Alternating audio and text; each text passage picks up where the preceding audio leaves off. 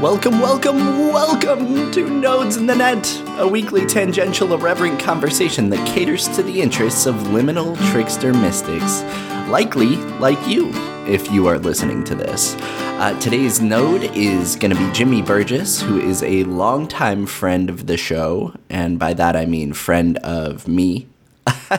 is one of the few uh, remaining relationships available to me in Meat Space. Uh, Jimmy is someone I've known uh, since before the before times, the long, long ago. Jimmy's someone I've known uh, uh as a coworker since uh, pre-pandemic. Uh, you know that that whole era, that epoch. that is long since passed. You know, despite that, though, I, or I don't know if despite that is the right way to put it, but yes, despite that, uh, Jimmy is someone who's like very much on the same in- intellectual bandwidth as you know you, me, or any of the other people who uh, listen to this podcast or who have guested on it. Uh, Jimmy's actually one of the like first people I met in uh, in my adult life who made me feel comfortable to be like my own quirky intellectual, you know, esoteric kind of uh, seeker of a self and I this episode I you know I just finished listening to it to do the editing. And at his request I've left everything in. Um, so you know enjoy that. Not that I usually do a ton of editing but this one is actually uh, raw. But this is a fantastic episode. I had a lot of fun listening to it, and I, I think you're going to have a lot of fun listening to it too. We talk a lot about philosophy, we talk about politics, we talk about Silicon Valley culture. Uh, we talk mainly, I would say, about addictions and the various ways that they show up in our lives. Like, that, you know, you, you, could become addicted to a person, you could become addicted to a substance, to a social media platform, you know, whatever uh, the case may be. We're all sort of uh, apparently transfixed by uh, this fundamental hole uh, that there are nuances to it. Each person's hole is a little different, but archetypically, there's kind of these shared qualities to all of our all of our holes. uh, that uh, you know, no one made that joke in the podcast, but we really should have. It's a fantastic conversation, and you're gonna love it. Before we get there, let me just uh, point out that you can follow uh, the Creek Masons. Nodes in the Net is a Creek Masons podcast after all, and you can follow us on Twitter at Creek Masons. You can also follow at Nodes in the Net for episode announcements. You can also follow us on TikTok where we're at Creek Masons. And please, won't you head to creekmasons.com and sign up for the mailing list? Uh, all we're asking for is your email. Uh, would be fantastic to uh, grow our follower base uh, because at some point I'd like to start publishing novels and having people signed up for an email list kind of helps with that. Uh, so I, I would love your support. Uh, if you haven't done that already, uh, please do creekmasons.com. The link will be in the show notes. And yeah, I don't I don't think I have anything else that I really need to say. Uh, I will uh, leave you with just a few thoughts from this essay uh, which is up on creekmasons.com. It's an essay about addiction and how I used what I called then Xanax breath, but now I, I refer more confidently to as pranayama uh, to treat my addiction and uh, become slightly more balanced person, someone a little bit more in charge of my life, less at the whim of the karmic baggage and loops uh, that were pounded into me by both genetics and early life experience. Uh, so, enough yapping. Well, I mean, you know, at least an hour more of yapping. But uh, uh, let me just read you uh, just this short snippet of this essay, and then we're going to dive right into this episode with my old friend, Jimmy Burgess. Metamodernism suggests the defining metaphors of our time are the network, the spectrum, and addiction. If nothing else, technology is society's all consuming addiction.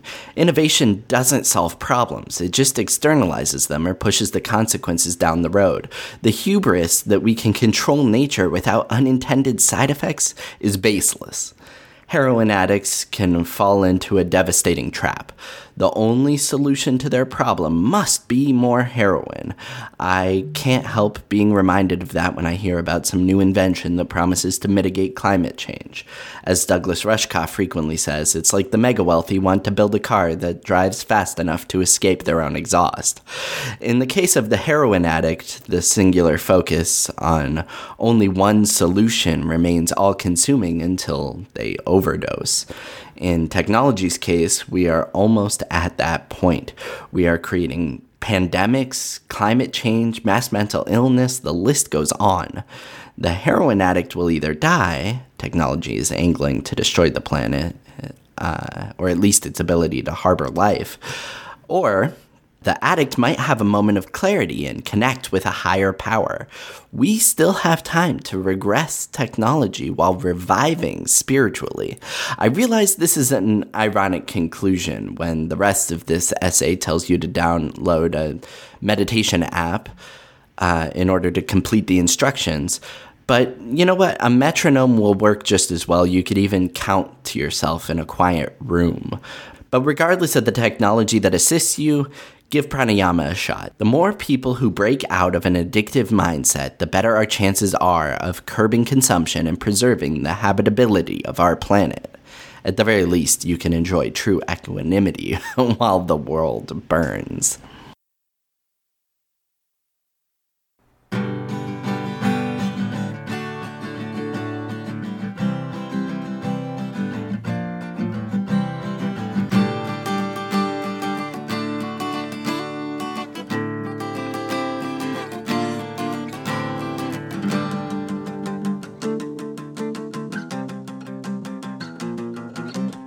Whenever Jimmy, bro. yeah, that's okay. Well, uh, my good bro Jimmy, thanks for joining us on Nodes in the Net. Yeah, I'm happy to be here. I've been a, a close friend of yours for a long time, so I'm super happy to, for the chance to catch up and talk to you. Yeah, yeah. I've so uh, so we met at work. Uh, you are like I guess like my coding mentor. Uh, that's that's one of the roles that you have in my life, in addition to uh, you know, awesome friend and like uh, occasional spiritual advisor. Uh, oh think, especially early on, there were like a lot of uh, conversations that we were having around like meditation and like not identifying with my anxiety and uh, yeah and yeah, yeah, I, I, you're like a couple years younger than me, but I I often have I think used you for your wisdom. That's very interesting. I uh, I think in a lot of those categories, I'd say you've taken them much farther than me and surpassed me. Like in meditation, for sure, it seems like you've gone super deep into that and know know more about it than than I ever uh, did. But um, yeah, it's interesting that you feel that way because I feel the same way about you. Like I would say it's kind of reverse. If I feel like you're the older guy and I've learned learned stuff from you. so, Aw. I, yeah. nice. Yeah, I uh, I don't know. I guess like that's that's been a feature of our of our friendship with the, like the even I guess before I started a podcast, some of my uh, more titillating conversations that like made me feel like I might be podcast worthy. Uh, mm. Were were some of those that we were having, uh, you know, late at night, hanging around your house. Yeah, I think you and I do have a kind of predisposition to go on the deep philosophical rants, so it's a good yeah. compare. yeah. yeah, I I uh, I think like one of the things that uh, is like an impressive claim to fame of yours is that one time you convinced freedom that free will doesn't exist, and it it, didn't it didn't stick, uh, but I I could tell like in the moment you completely had her, which like she's very like choice oriented person, so it was impressive. I remember that exact uh, conversation you're talking about. And to give credit where credit is due, mostly I'm just kind of like paraphrasing Sam Harris when I make that argument. But I do think it is a very, like, very compelling and con- convincing argument. Yeah. I think it's. I had the same kind of magical moment of, of hearing it. So when I heard it originally from him, so I think I kind of recreated that for Human Freedom. Yeah, channeled Sam Harris. yeah, yeah. Uh, Interesting. Okay. So uh so I drew a tarot card uh and I was expecting like um you know, let's keep talking about free will. But it's hmm. actually it's actually not quite uh up that alley. Uh we got the Queen of Cups, which mm. like you know, it of all the tarot cards in my deck, I would say probably the Queen of Cups is the one that has been pulled most often.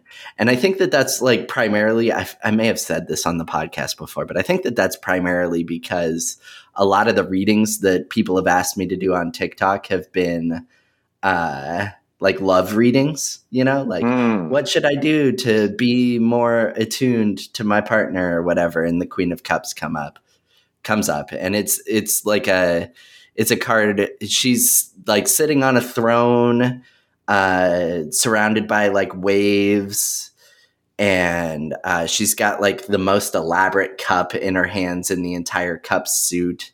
Um, and interesting, it, like so it's it's like so it's got a lid. Sorry, I said oh, I'm I'm just googling it so I can see. Yeah, I see what you're talking about. Yeah, and she it's got that like lid on it that's like meant to in, imply uh, that she's like intuitive. You know, the cup suit is about emotions, and she's uh, mm. She's listening to the emotions that are, you know, she's got a lid on them. They're inside her.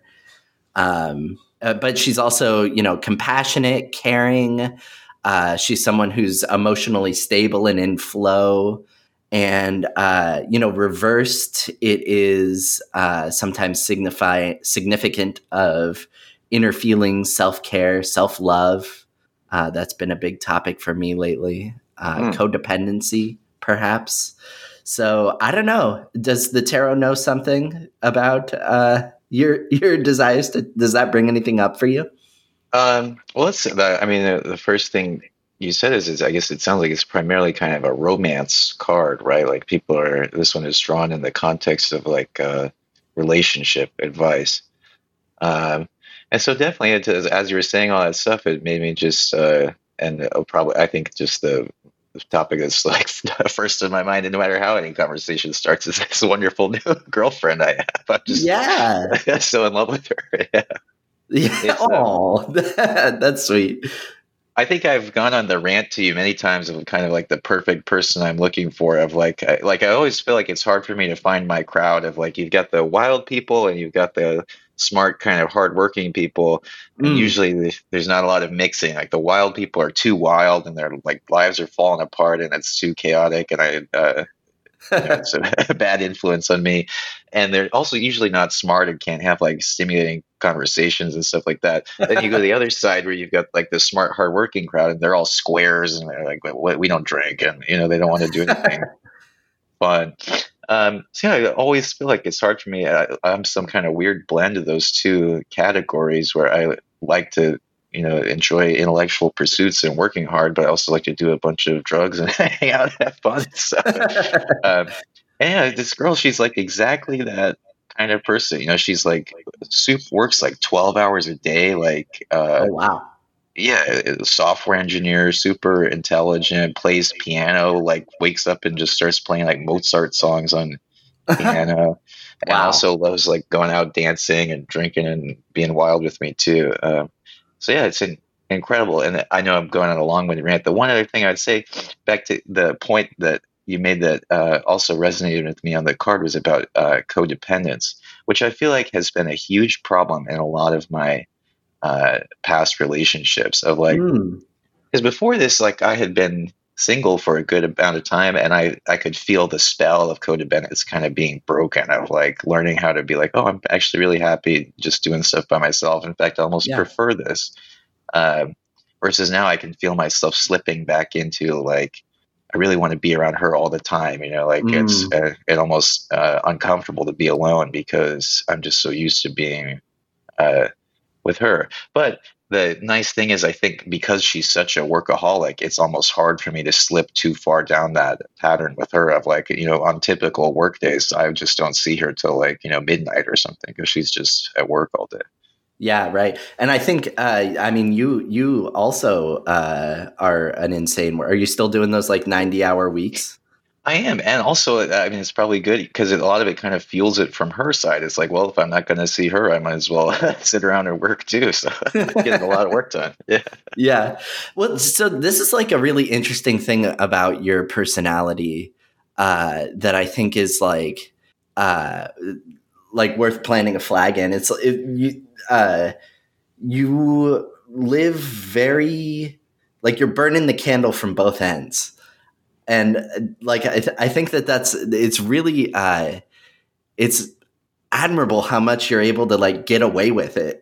you know what I mean? Huh. Like uh, the uh, the characteristics that you're describing that are like attractive to you of like the you know the smart people and also the partiers it's like in in both areas it's a uh like a an elevation or an in- intensity is the word I'm looking for, like an intensity mm. of uh, connection and an intensity of activity and an intensity of uh, engagement with work and, and and all of this. And it's I'm I'm really happy to hear that you that you found someone who who fits all of the uh, across all of those categories. Yeah, thanks, man. And if you think I'm uh, burning the candle, you should see her. I can barely keep up with this girl. Somehow, I mean, I think some people just need less sleep. You know, she's like, yeah, sleeps maybe five hours a night or something, but and wakes up full of energy, like ready to do stuff. I'm just constantly in like old man state of like, oh my gosh, how can I wake up right now? And you know. oh no. Well, so uh, so let's let's zero in on this like codependency thing. Like how do you how do you define that? Cuz I mean like I think everyone in the millennial generation is uh is everyone I've met has like some sort of issue with codependency. Yeah. I think it's uh, a problem that can have many different causes. Uh like for some people maybe it's like your parents were like super affectionate to you or something like maybe over coddling and so you're kind of used to mm. that. I would guess that's probably the the biggest category of explanation like the typical millennial case. I think in my case it's i, I probably have a more uh, esoteric or, or, smaller category of like people who share this explanation. I think it goes to what you were just saying before about kind of my uh, like a big part of my personality is the intensity or like the burning the candle at both ends. Hmm. Definitely, mm. if if I were to kind of say like what's my cornerstone from from Westworld, you know, it's like obsessiveness oh, yeah. is like is like my defining personality trait. Like everything I do, there's you know, uh, chain smoking cigarettes, playing video games till six a.m., playing guitar fourteen hours a day, working. You know, it, everything I do, like I cannot kind of be moderate with something. You know, it's just I swing yeah. from one obsession to the next and go super hard on it, get burnt out, and find the next obsession. And so it's just it's like a kind of just pattern of the way I approach everything in life. And then if you put that in the context of also like romantic relationships, it can be just as dangerous as like a drug addiction, I think, of like, you know, I'm just uh, yeah. so obsessed with this person and this vision of like, we're going to have this beautiful life together. And uh, it can just get too far. You know, like it, it, I think there's uh, always such things like too much of a, a good thing. Like uh, yeah, the, like back to bring it back to this girl. Like it's so nice to have the contrast of like she was gone working all day and now we get to spend a little bit of time together at night mm. versus like if you know the codependence just ran wild, we'd probably get sick of each other. Yeah, yeah. So I it, that's interesting. That like. uh it's it, it is sort of what i'm saying the intensity the inability to approach things with like a moderate level of uh yeah. of interest. So i mean i i would say like yes i was actually i was just talking about this with freedom the other day. I do think that people get addicted to people. Um, and like you can make the point that it's like, oh, it's oxytocin that you're really addicted to, or it's the uh, dopamine of having a revelatory epiphanous co- conversation or something like that. Um, but there's, I don't know, there's something about like companionship, I think, that is, uh, that's like, I don't know, you, it, it sometimes feels like you're always after a little bit more. Uh, yeah. Certainly, that's that's a way that I feel, uh, or have yeah. felt in the past. Yeah, I don't know if it's necessarily like the top, the content of the conversations or the stimulation the person provides. I do think what you're saying would be more my guess of. I think uh, one of the hardest kind of psychological truths for anyone to face in life is that no matter what, you really are always alone at the end of the day. Like, even mm-hmm. if you have somebody that you feel intimately connected with, uh, your parents or a lover or something, still they can always just, on the flip of a dime, turn into an asshole or whatever and be like, I'm leaving you, you know, this is done, or get out of our house, or, right? Yeah. You can always lose it. Like, uh, uh, yeah. And so I think that that it's almost like a religious thing of like it's a way you know in the same way maybe believing in god can give you some comfort to like what are the big questions in life or something. Having this person as a way of kind of feeling this myth to yourself of like actually i'm not alone and this is a slightly more beautiful world but i think ultimately it's delusional and not, not real. Oh no. How dark. The yeah it, I, but you're right. Like it is a sort of faith that you have to uh, enter into with no real uh, concrete evidence to back it up that like this is commitment and you know there's there's the verbal agreement you know or or like in my case i'm married so i've got like the the contractual agreement recognized by the state uh, that you know it's it would be difficult for us to split up. you know, there there would be paperwork and probably lawyers and shit involved, and it, it would suck. Um, but uh, but yeah, there's there's a lot of ways people can leave you, and um, and yeah, inner feelings is another is another uh, uh, quality, I guess, that's sometimes indicated when the Queen of Cups comes up in in readings and I sort of feel like I don't know. I'm getting like Donnie Darko vibes. It's interesting that movie has come up like multiple times this week for oh. me. Um, but that like there's that uh, that line from like the crazy old lady in Donnie Darko where she's saying uh, every living creature dies alone, mm. and like that is the most the like innermost feeling available to any of us is like the loneliness of being in our own world and only ever actually relating to other people through the projections that we that we cast onto them the roles that we assign them and the um you know the the the mirror that they provide us into our own personality. Yeah. Actually i loved donnie darko when i was like a teenager. You know it's one of these movies where i like same obsessive thing. Like uh, anytime I find a movie I would like, especially as a teenager, I just watch it again. Be like, let's go, start. I watched the movie like ten times over the next, you know, two or three days, and I totally did that with Donnie Darko. Then at some point as an adult, I came back to watch it, and I don't know, in my mid twenties or something, I was like, oh my god, what is this super dramatized like teen crap? Like.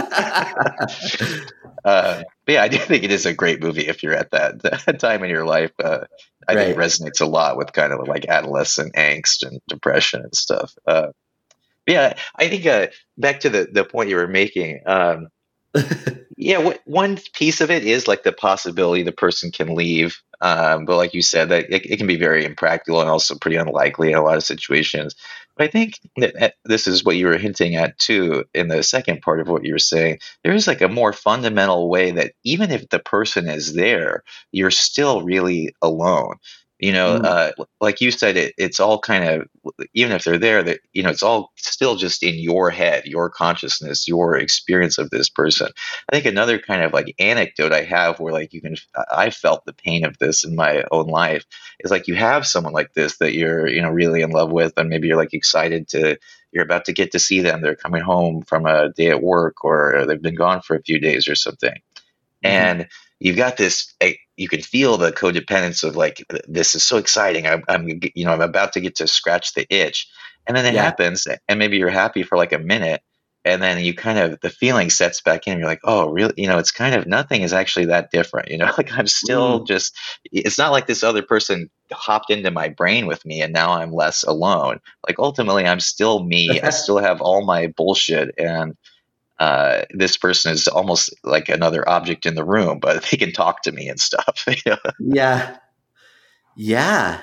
Yeah. Well, what you're describing is um, craving, I think, right? It's um, uh, the, I think it's like Charles Eisenstein talks about this a bit, uh, where one of the, um, one of the holes that all of us in modern society tend to carry with us is a lack of feeling of like connection to the world around us you know? And that like this is certainly something i've been thinking about a lot lately because i've been getting into like chat gpt and so i'm like i'm asking it you know these like spiritual questions about like meditation and stuff as opposed to finding a meditation teacher and like having an actual guru relationship or something yeah. like that you know like uh, getting the like disciplic succession they call it where like the energy is handed down to you from like you know student to master over the last 3000 years or whatever so i'm i'm divorced from that and instead i'm like locked in my room working from home alone and like mm. spending some time uh, talking to a robot like uh, uh, i feel like a character in WALL-E you know yeah. with like my little like screen that's taking up the entirety of my field of vision and and I'm sort of locked in a cage of my own making. And like that I think is the that isolation is like the fundamental quality of of like you know digital society or whatever you want to call what we're in right now.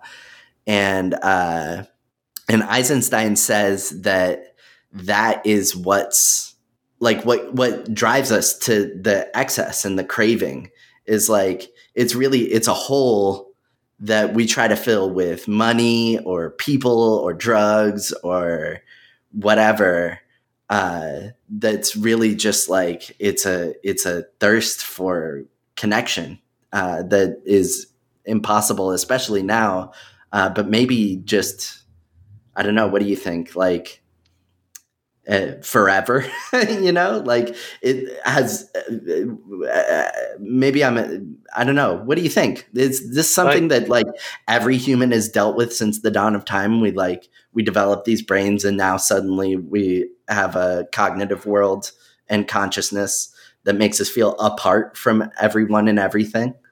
I think um i think the hole analogy is a good one for what it feels like. Like it doesn't really yeah it doesn't feel like true enjoyment of like a tasty bite of food in your mouth or something you know? It's more like it's all the anticipation of like i'm going to get this thing and that's going to fix this.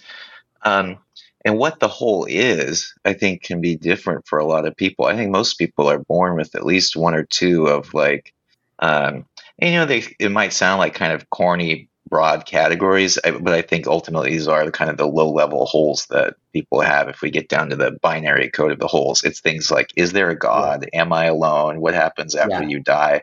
Right. I think these are the things that you know maybe manifest themselves and like that's why I feel like I need another person or a, a substance or something. Um, and I think it's yeah. I would guess everybody is born with a few of them. Maybe there's different and better or worse ones to have, but you know, if you look at the motivations of the typical person, I, they seem to be a lot. There's a lot of preoccupation with uh, what's my social status and how do I increase yeah. my material value and how do I uh, become more popular, right? Uh, these things are the same kind of. They look like the same kind of hole filling, motivated behavior. Uh, but it's not. It's much more harmless than drugs or uh, crazy codependent relationships and stuff like that. Um, so I think there's kind of a second element to it. Maybe it is the type of the hole that influences this, but like there's the fact that like I can have my hole and those people can have their holes.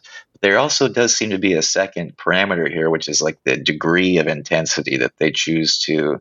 Uh, you know, like we might have the same kind of wound, but but put me in an opportunity for a codependent relationship and put them in an opportunity.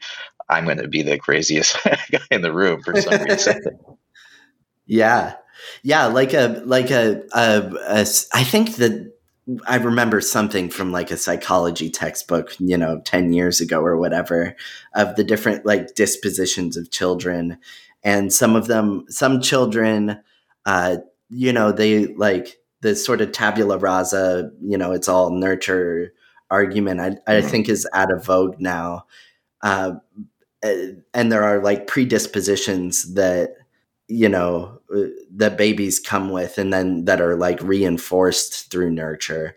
You know like once once someone uh notices that a beha- a baby has a certain behavior or or um you know like pattern of of wanting or whatever then the adults around it notice that and then they give it feedback that encourages you know the continuation and the expansion of, of those like innate characteristics that are like partially genetically predetermined and then the genes get like more activated as a result of uh, this this like interaction with the expectations of you know real humans in the world or whatever. You sort of become the water and fill the container that is provided to you by other people.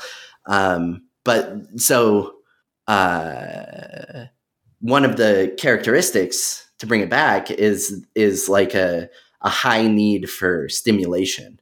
Um, mm. I think uh, like I I definitely count myself among that, and I'm I like I I really don't want to come off like I'm criticizing you in any way, you oh. know, because like I definitely have like a really intense need for cognition, uh, for example, where um, you know other people I think are fine um, you know, driving to work with the music off or whatever, where I, I need to have like an audiobook or a podcast in my head at all times. It, if I'm not mm. like bathing in words and language, I'm not, uh, I'm not feeling like, uh, I don't know. I, I, maybe that makes me feel too alone or that, that makes the, the whole noticeable, but, uh, it's definitely like, I think, I think one person to another, there might be a different levels of uh, need for stimulation that uh, that influence these things. You know that uh, like scene in Westworld where they got the tablet and they're like, turn up the bulk apperception and the you know lower the emotional yeah, yeah. sensitivity. I think that's like a good picture. I do think there are like essentially just dials like that in our DNA of like how much do you have of this trait and, and that one.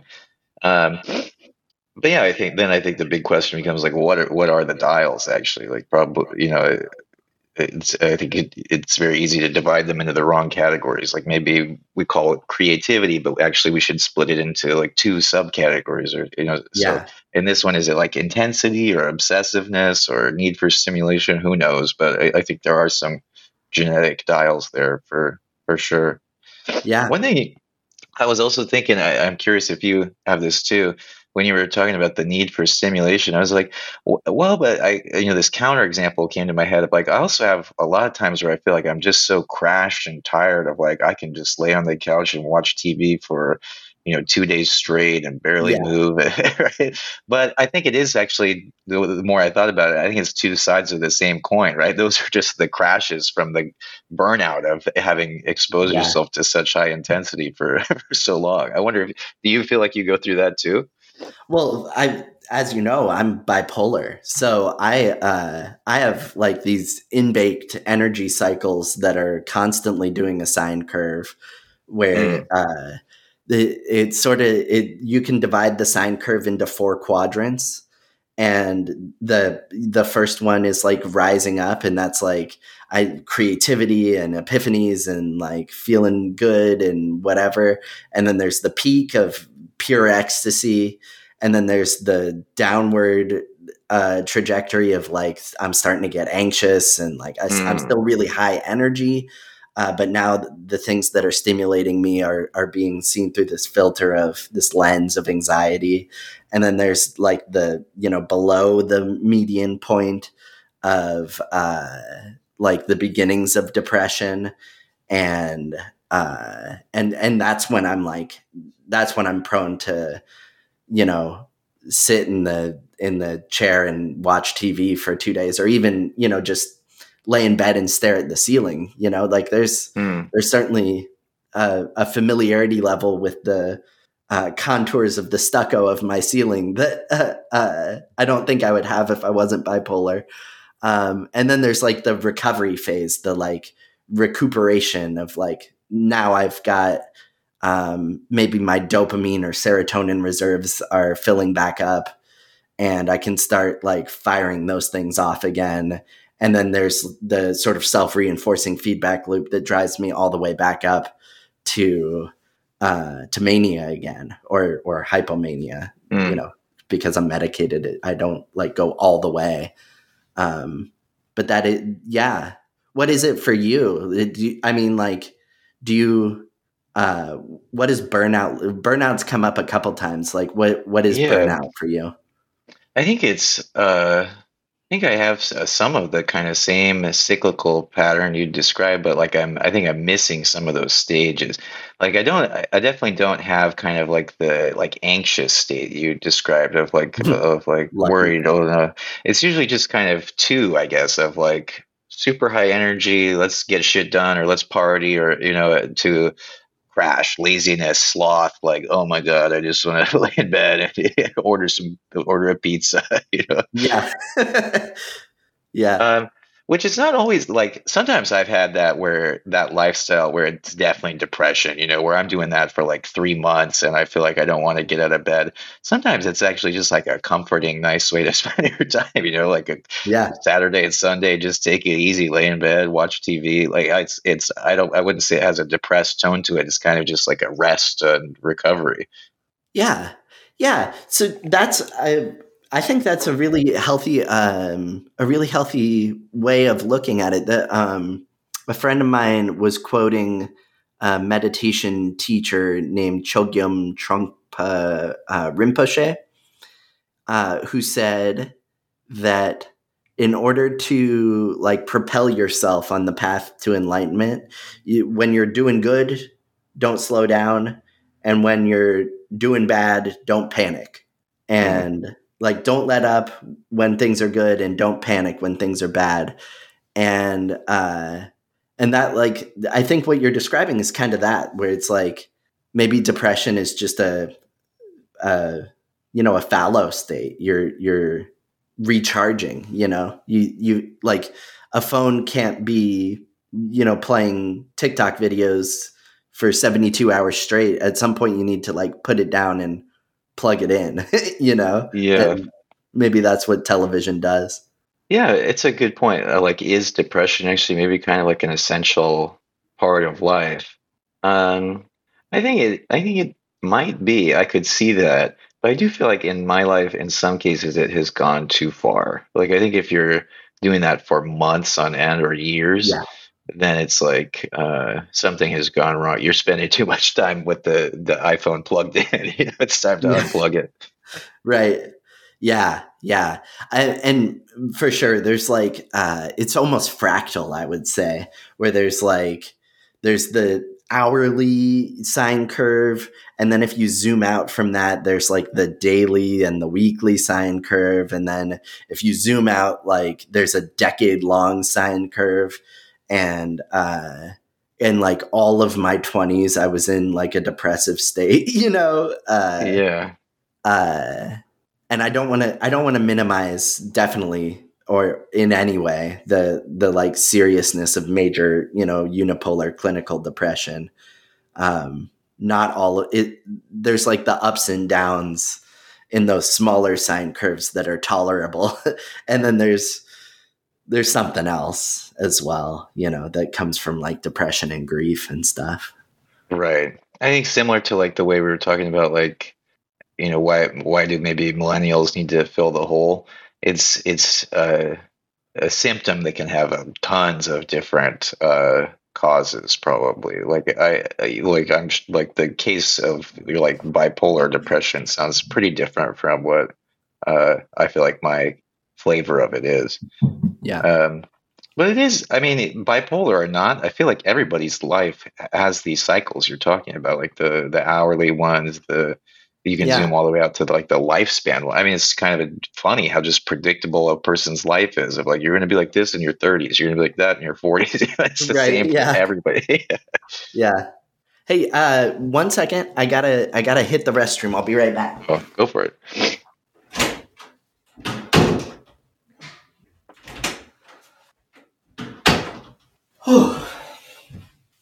I told you I nearly peed my pants once an episode. Yeah, I know you're a, a frequent frequent peer. yeah, you remember from uh from the old days back when Yeah. back when we were hanging out in meat space. I don't know how much you listen to Joe Rogan, but it's crazy how often this comes up on his podcast too. Because his are so long, right? It's like three, four hours. There's a Yeah. lot of like people just like cracking and being like, "I'm sorry, we I have to go pee." Like it's, it's so funny. Yeah. Yeah, I so I don't it, I don't listen to I I have actually maybe listened to two or three full episodes of Joe Rogan Oh, in my life.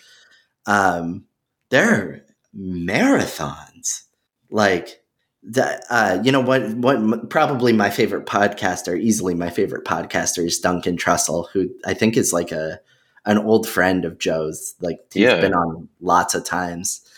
And uh some of those episodes i'm like oh cool duncan's on someone else's podcast i'll listen to i'll see what that's like and it's like eight hours long you know like how do they do that i like that's crazy Yeah, I agree. It is. I, I feel like I can do it easily if we have a lot of drugs, but uh, yeah, just Yeah. straight sober talking for eight hours. I think yeah, that is pretty hard. But I think it's like just the perfect background thing. You know, I love listening to podcasts while I work, and the, usually those super long ones are kind of at the right level. Like I, I almost would say maybe I like Lex Fridman as my number one podcaster yeah but sometimes it's too heavy you know like i need to just sit and listen to it like it's i can't really do it while working um, Yeah. versus like something like a joe rogan like an eight hour interview with duncan trussell it's just going to be like shooting the shit like i can kind of mentally be popping in and out and don't have to the same way with like tv you know it's like are you going to watch westworld or are you going to watch uh, seinfeld right it's uh, Yeah. very different choices for different situations right yeah i 100% uh i can't I, for sure it depends on the activity actually for me where like uh the podcast or book choice uh you know in the shower i'll probably listen to a podcast because i'll be zoning in and out a lot Hmm. uh, but if i'm taking a long drive i'll i'll prefer like a book on tape something that i can devote 90% of my attention to and then sort of let my body do what it knows it's supposed to to get me to my destination. Um, yeah. yeah What do those you- like as a as someone who's like kind of getting into podcasting yourself do you what do you think of like do you have a particular style on that spectrum you're trying to go for? Like do you want to be more of like the concentrate and focus or more of the kind of free floating and uh, loose conversation That's a good question. I so I think uh, I like nailed down my podcast goals the other day um, in like a previous episode with uh, a, a guy HP Love who uh, who encouraged me to think about this, and I like I think um, uh, I think that a good way to put it is like I think wow I'm saying I think a lot. Maybe I'll cut like 90% of those I thinks out. But you know, like I do want it to have a clip and a flow. Hmm. Um, but I also I wouldn't mind uh if the podcast represented for for listeners uh, like a a processing you know like i think that i think that in a lot of ways that's what i'm doing with Hmm. my creative life it like i'm um I'm figuring things out and like struggling and uh, you know learning all the time and um, trying to like take thesis and antithesis and turn them into synthesis and uh, create like consilience between different ideas that I encounter in all of the media intake that I'm constantly doing. Um, and I think that like doing that sort of live is is is what I aim for with nodes in the net. Like uh. you know, with the with the help of a guest, you know, what what sorts of processing can we do that you know will will help metabolize the horrors of the modern modern world and uh, you know bring us all to the Aquarian utopia that we deserve. Mm, I see. So it sounds like the that particular element of kind of like how focused of a conversation is it isn't necessarily a factor for you. Like you're okay with either style as long as you accomplish the goal of like the the you feel like you've accurately reflected this process of kind of like how conversation leads to some lessons about life or uh, insights. Yeah, I think that's right. Like I, I don't, I don't, I'm definitely not like positioning this podcast to be like informational, you know. Mm. Uh, but at the same time, I, I don't think that it's exactly like you know, three dudes on a couch, just chewing it up, right. You know, like, uh, so somewhere in the middle. I feel like I, I'm just a fence sitter in all regards, you know. Hmm. Yeah, uh, I think you were not using the word process in this way, but it's the what the context made me think of it in as like another dimension of podcasting. Some podcasts are very highly processed like like and this is what my girlfriend actually prefers is like her favorite is the new york times podcast where it's like yeah 100% scripted you know a 60 minute episode with timed you know here's this is going to happen here's the climax of this story and all this stuff that's what she likes because it like feels professional to her and well done i actually right. it, it's hits me the total opposite way and and to me yeah. that's like the thing that I like about the podcast medium is this like you know six hours of two guys just smoking weed and talking to each other with zero nothing is edited like that's a that's what feels like a unique thing to me about podcasting that i enjoy. Um yeah i'm not a fan of the like process but i like if i was going to watch a documentary or something i would prefer a highly processed like new york times style yeah. documentary. Right. Yeah i'm 100% the same way. I if I'm uh, watching a documentary or reading a book, um, like certain thoughts, I want to encounter.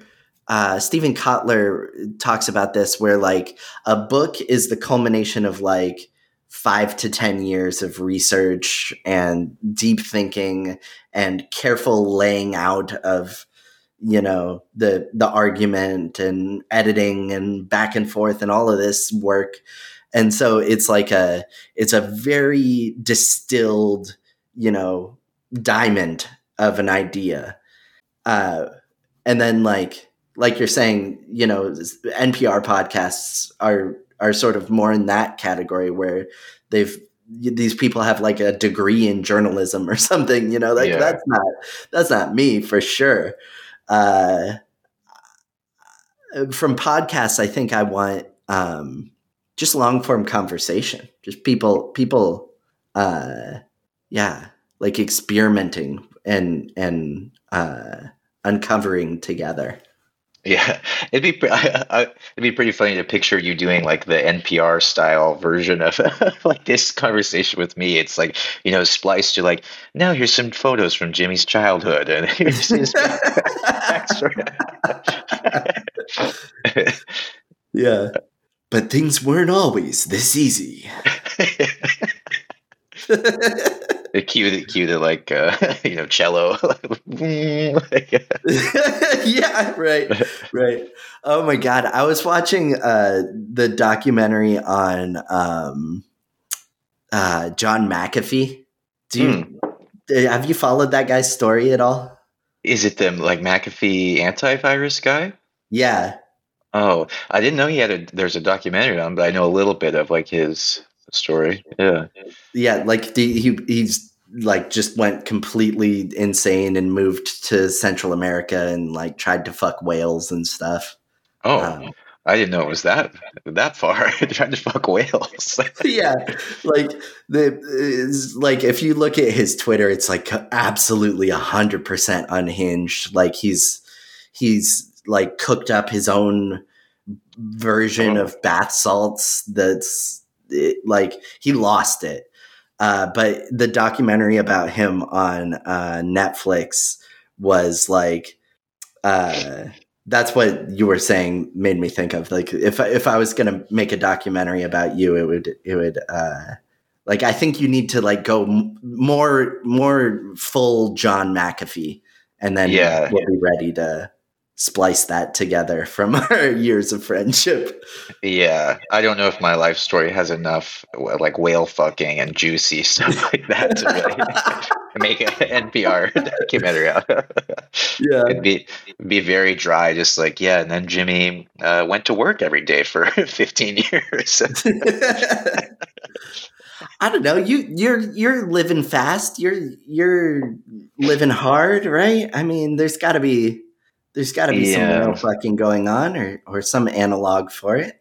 I think you could make a juicy five minute clip out of like, oh, this is kind of crazy. This guy's doing a bunch of cocaine or something. But after five minutes, you go, okay, he's just kind of doing the same thing. He goes to work and then he gets fucked up, and then he goes to work and then he gets yeah. fucked up. right. Yeah. So, uh, so here's a here's a fun uh, callback to the Queen of Cups uh, emotional stability is is one of mm. the qualities sometimes uh, indicated, you know, by the Queen of Cups. Uh, going to work, getting fucked up. it's like there's a there's a stability to the chaos. I would say that's like an in, the way that you phrased it. That's that's what it made me think of. Yeah, though I think it's the emotional stability is separate from that pattern in my life, or at least it feels like it for me because um, I do I feel very emotionally stable right now, but definitely um, like after breaking up with the previous girlfriend, I spent several months of you know now looking back, I can realize I feel, like feeling very emotionally unstable of just kind of like yeah. depressed, you know, not sure why you're doing anything. Uh, but still on the outside the lifestyle is like mostly the same like go to work get fucked up yeah um, yeah. Yeah, interesting. So it's like a it's a, another dimension. There's like there's what you're doing and then there's how you're feeling. And Right. And those those can be completely different things. But you're feeling stable now? That's that's exciting. I feel super stable. Yeah. I mean, because it was really it was a beautiful past several months of like like I said, like rediscovering like emotional independence of like getting to where I was like truly happy being by myself. And I feel like in a lot of ways that is it's like weird. How do I even lose that? Because I feel like it, when I have it, I've got it way more than most people. Of like I seem totally you know fine just being by myself. With don't need anyone to converse with, or a lot of times I don't even like it. I'd rather be alone and you know read mm-hmm. a book by myself or something. But yeah, but um, yeah, somehow it's like I, I can fall out of that and and then it takes you know months of like depression and stuff to rediscover and be like oh yeah like actually this is who i am. And this is really sick. I like this. Yeah. That, so that's interesting because i actually i do uh, associate you kind of with the like silicon valley sovereign individual. Um, have, have you ever do you know the the book the sovereign individual? I don't know the book. Uh, yeah tell me more uh, Peter Thiel wrote a foreword for it recently, and so it like got brought back up, I think, into the cultural consciousness. Um, but it's an older book about um, it, like pre dot com bubble bursting, about how our uh, abilities as individuals to like um, engage with like programming and things and and the the uh, sort of redistribution of the means of production that like anybody can learn programming and like create a web app and you know mm. potentially strike it rich out of that you know or, or, our our our skills are something that is a little bit less gatekeeped uh, than I, at least it was in like the medieval period or something. And this is like a one of those like mega historical books that like looks at the per- progress of, uh, I guess you could say, um, power uh, mm. over over the course of the last you know thousands of years. And so it uh, and the point that they're making is that you know if you if you think about like someone like you know Bezos or or Elon Musk or something.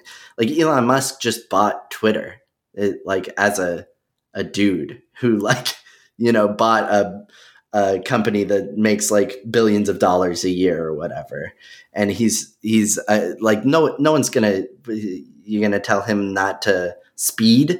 What does yeah. he care? You know, uh, is he's someone who has uh, earned the means for himself to mm. be sovereign and to and to be like a almost a nation state unto himself you know there's another story of uh, bezos who who had like a belgian bridge dismantled so that his super yacht could fit through it yeah um and you're not like at that level and you're not like, yeah. you're, you know you're not a douchebag but but uh but there is like a I don't know, like a a in the comfort that you're describing with being alone, mm. which I also feel, you know, working from home. I'm I'm uh, sometimes at my most comfortable when I have the maximum level of autonomy to be like, oh, I want to walk the dog now or whatever. And if yeah. I'm not like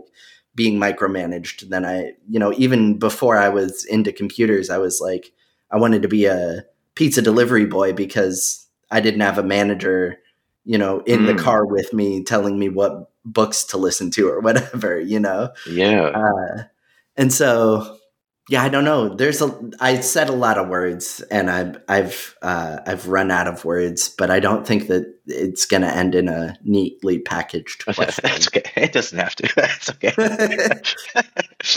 that's uh, that's not at all where I thought that what the topic of that sovereign individual book was was going to be. I was picturing more like uh, the stereotype of like I don't know the guy in the hoodie or whatever, uh, which I guess it's kind of that, but. Um, yeah, it sounds like the deeper point there is more about the like availability of like power and uh, you know like how anyone can teach themselves to code or uh, like that feels like the point of the the sovereignty that uh, you're bringing up there. But I do think is a good one. But I would say that really transcends programming. Like it's more about just the internet itself. Of like, yeah. you know, even if I wanted to learn something totally else, like the access to information I have compared to 50 years ago is insane. Um, but does it is it really having material consequences on the world? I don't know. I don't know that I see a lot of like oh class mobility has transformed because little kids can Google how to code or you know I, I think the access to the information hasn't been the root kind of blocker for a long time. It's more like uh, who are you in the first place? Like, do you even want to be learning? You know, most people don't want to go like time to study now that I'm home, right? I mean, there are some super hardworking people, I'm sure, who that's helping. Um, and probably that's enough to have a big, you know, those are probably the geniuses of the world that are having some material impact. But you know, I guess most people don't want to just watch something on Netflix or something, right? Yeah. Right. Yeah. At the same time that these tools for self development have uh, proliferated, there's also been a proliferation of tools of like mm. distraction and you know like uh, I, I don't want to cast any blame or point any fingers uh, but but there are certain apps that uh, that like I mean the whole metric of success is like eyeball hours right? And and stickiness. Yeah. Yeah it's interesting I mean um because I don't have that problem at all. Like I don't, I don't see the appeal of social media in the slightest. Like I get bored so fast. I guess I've I've tasted it before. I've had I've spent like an hour scrolling through TikTok and been like, oh, I'm you know distracted. But I've never lapsed into like you know, maybe that I do that once or something, and then the next time two minutes, and I'm like, ugh, like I don't want to do it. It's getting, you know, it's almost like being around uh, eating junk food for the fourth day in a row. I'm like, okay, this isn't good anymore. Like, like I'm tired of pizza. Yeah. Um, yeah, I've, it, especially like with my girlfriend, it's so surprising with her because I, you would not expect this about her personality. I guess it truly has captured like everyone in this generation, but she is so addicted to like can just stare at Instagram for hours. And uh, yeah. yeah, I, I don't get it, but it definitely happens to a lot of people. Yeah, that is interesting. And it, it's also, I mean, uh, I was ready to like jump on you and like make the point like you're a successful person. Maybe you are the type of hardworking person oh. who is able to like have that like sovereignty over themselves that as opposed to the social media companies having sovereignty over you and uh, you know pushing you into algorithmic filter bubbles and uh, you know projecting or or or um, predicting your behavior uh, and making your behavior more predictable intentionally through you know influence mm. and targeted advertising and all of that you know blah blah blah. But then you said your girlfriend does it uh, on instagram and now my argument is uh, is maybe less less potent uh, right. because it sounds like she's she's a you know incredibly competent person too uh, right, fit, fits the same demographic. And then a weird thing is, I mean, to go back to what we were talking about before, like my cornerstone, right? It's like addictiveness. Like I've had ninety percent of the addictions available, right? It's like just just this one. For some reason, I just don't see the appeal of it. It's uh, yeah. I, maybe social media and gambling. Those are the only two where I'm yeah. like, I don't, I don't get it. Like, yeah. I'm the addiction guy, and I don't get it. like, Yeah. Yeah, I don't get gambling either. I, I wonder if that's uh, related because the I've heard that they oh. use uh, casino algorithms in social media in order to addict people. Yeah, and I hear people make that like slot machine metaphor all the time of like the dopamine rush that you get from uh, social media. Yeah, maybe that is maybe it, it is connected. Yeah. And like I just got back from Vegas. I went to the uh, when we were young thing, like back in October. Oh, yeah. And uh, and I like tried. You know, like every time I'm there, I'm like, okay, you know, I've I've heard people, you know, get tons of free drinks and you know they sit around and smoke and drink and just press a button on a slot machine and have conversation with the person that they brought with them and like that's a that's an entertaining thing to do in Vegas. We'll kill some time that way. But uh, you know, like twenty dollars disappeared in thirty seconds, and I yeah. was like, okay, I think I'm done. you know, there's it's just not it's doesn't appeal. Even take the like money part of it out of the equation, which is it should be a huge deterrent. I just find it boring. Like I've been to Vegas yeah. too. I love the drinking and the smoking part. I'm all for that. but then I go sit down at the one of these slot. I'm like, I don't want to play a game right now. You know, I want to just relax. Like I don't want to have my head so turned on. Like push the button or what card am I going to get? Right? It's like two. Like I just wanted to sit at the bar, have my drink, and chain smoke cigarettes, and let my mind wander. Yeah, yeah. That's uh, uh, so. Uh, we've been going about an hour. I don't know if you noticed, but we. Uh, what do you What do you think about returning to the Queen for some closing oh, thoughts? Let's do it. Yeah. Um. So I think, like, just looking at the keywords here, uh, the ones that came up during our conversation, I would say, are like emotional stability, uh, being in flow, is what we were just talking about. Like, mm. kind of a a, a, simulacrum of flow uh, through addiction. Inner feelings we talked about a lot. Self care we talked about. Codependency. Um, I think the Queen. I, I I think it it captured a lot of uh, our conversation. Um, I don't know. What do you? How do you want to? How do you want to dismount? Yeah, I think it. Uh, it seemed like a nice guide to our conversation. I think it helped provoke a lot of these topics. And it's pretty interesting. I feel like a lot of the t- conversations you and I have, like some of those themes are like major reoccurring ones. Like I feel like you and I do ultimately end up going to like relationships a lot Yeah. which is i think it's because like i feel i mean to go way back to the start like this relationship of like you're very good at like making people feel kind of comforted almost like in a therapy type setting of like you're somebody who like when i talk to you it does not take long for me to want to go to like here's my emotional vulnerability or like my deepest you know concern at the moment and usually for me that is like my romantic relationships or uh, or the Mm. problems I, or like being single and not having really you know it's it's usually that is like the i think the codependence is kind of like my core sin or like wound that Mm.